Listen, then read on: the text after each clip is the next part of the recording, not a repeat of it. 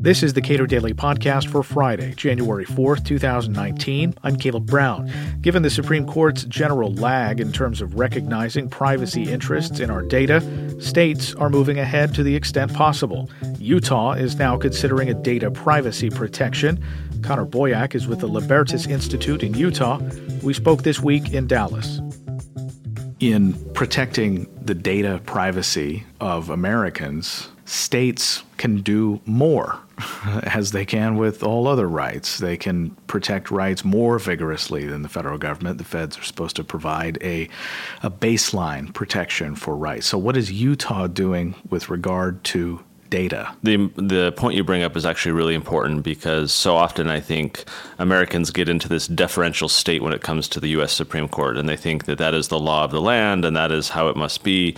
What's important to recognize is they really only establish a floor below which uh, you know you're not allowed to go. But that's not the ceiling. In fact, Justice Alito a few years ago in the Riley case said, and I quote, it would be very unfortunate if privacy protection in the 21st century were left primarily to the federal courts using the blunt instrument of the Fourth Amendment, precisely what we're talking about here. And then he continues, legislatures elected by the people are in a better position than we are to assess and respond to the changes that have already occurred and those that almost certainly will take place in the future. That to me is a huge signal. It's a huge opportunity. The court themselves uh, itself, the Justice Alito at least, has signaled and said, "Stop waiting on us. You know, we have to wait for a case to come up that has the relevant facts and escalate." So uh, in Utah, there's this bill, House Bill 57. It's called Electronic Information or Data Privacy, and it's basically taking this concept that we saw in the Carpenter uh, Supreme Court case that was just considered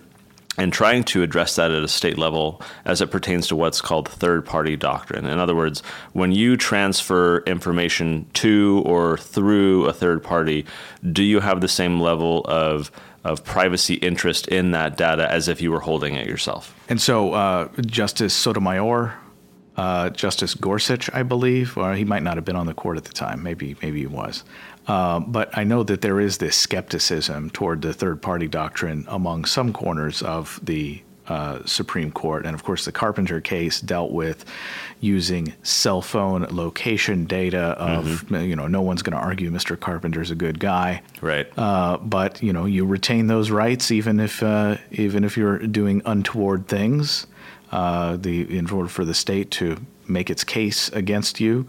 And uh, with respect to data, and the third parties, what kind of data are we talking about here? What is what is Utah looking at in terms of trying to protect data privacy and still let law enforcement do its job. Precisely. So the way it's it's currently drafted, obviously, as things go through the legislative process, they change. But right now, uh, the initial draft being proposed says that an individual who transmits electronic information or data to this you know third party is presumed to be the owner of that information or data. In other words, we are imbuing into that data what we all assume to already be there this presumption of privacy, which is uh, what the whole third party doctrine question hangs on. And that is when you surrender, when you transfer your information or data to a third party, do you have that same expectation of privacy? And we're saying in statute, number one, yes. Number two, we're saying that you maintain that reasonable expectation of privacy in that data. And then number three, if the government wants it, they have to get a warrant. Of course, this is kind of the central thing that happened in the Carpenter case. And to answer your question, Caleb, uh, Gorsuch was at the hearing where the Deputy Solicitor General was trying to argue the case. And at what point, at, at one point, Gorsuch, uh, you know, tries to address this and asks the Deputy Solicitor General whether the Fourth Amendment protection against unreasonable searches of a person's papers and effects should apply to, in that case, of course, cell phone records, uh, the digital information at issue in the case. So, what was really surprising to me was the response of that Deputy Solicitor General. This is what really raised the question mark to say, we got to do something about this at the state level. And this is how the government's attorney responded. He said, it's not your paper or effect. The problem with your hypothetical is that it creates a property interest out of transfers of information.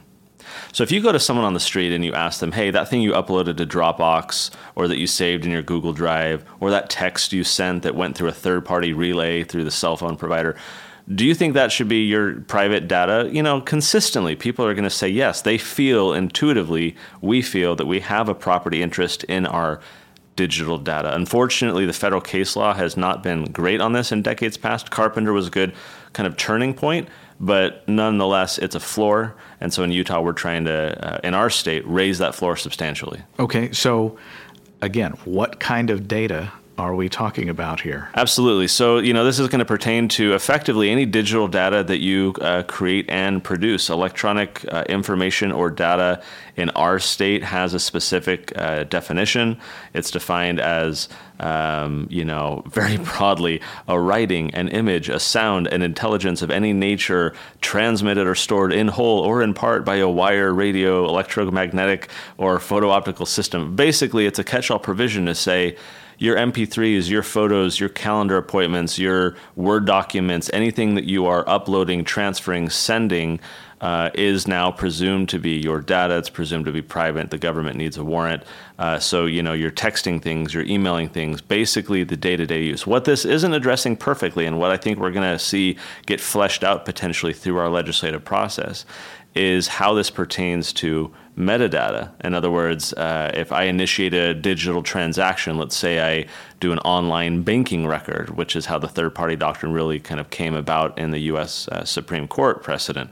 If I uh, transfer something online on my bank and they create a record as a result of that transaction that I initiated, do I have the presumption of privacy in the record that they created about my transaction? We haven't addressed that perfectly, I think, in this draft, and it'll be interesting to see how that fleshes out. Okay, so what we're talking about is a state statute uh, that may be adopted that will protect the digital privacy of Utahns, but uh, that, of course, only applies to state authorities. Precisely, state and local authorities. And uh, we did have an initial committee hearing on this uh, over the fall, and it passed unanimously out of that committee. There was actually very strong appetite um, and so we're very hopeful. Uh, this isn't just some cockamamie idea. There's actually been some very warm reception among legislators. But yes, look, this is not a you know federal thing. This isn't going to stop the FBI or the NSA from doing what they do. But to the extent we can, as Justice Alito said, state legislators need to be doing something about this. And the hope is that as we start to uh, do what I think will be first in the nation in developing some kind of model uh, policy that we can set forth, that other states will follow. And then uh, we can kind of, through consensus, start to build that groundswell that can then pressure the feds to potentially do federal reform as well. Connor Boyack is president of the Libertas Institute in Utah. Now it's time for a special shout out for a big supporter of the Cato Institute, Ira Shapiro. Thank you for your support of Cato and this podcast. Your generosity emboldens our work on behalf of individual liberty, limited government, free markets, and peace. Thank you. And if you'd like to join Mr. Shapiro with a financial commitment to the Cato Institute, you can visit cato.org slash podcast sponsor.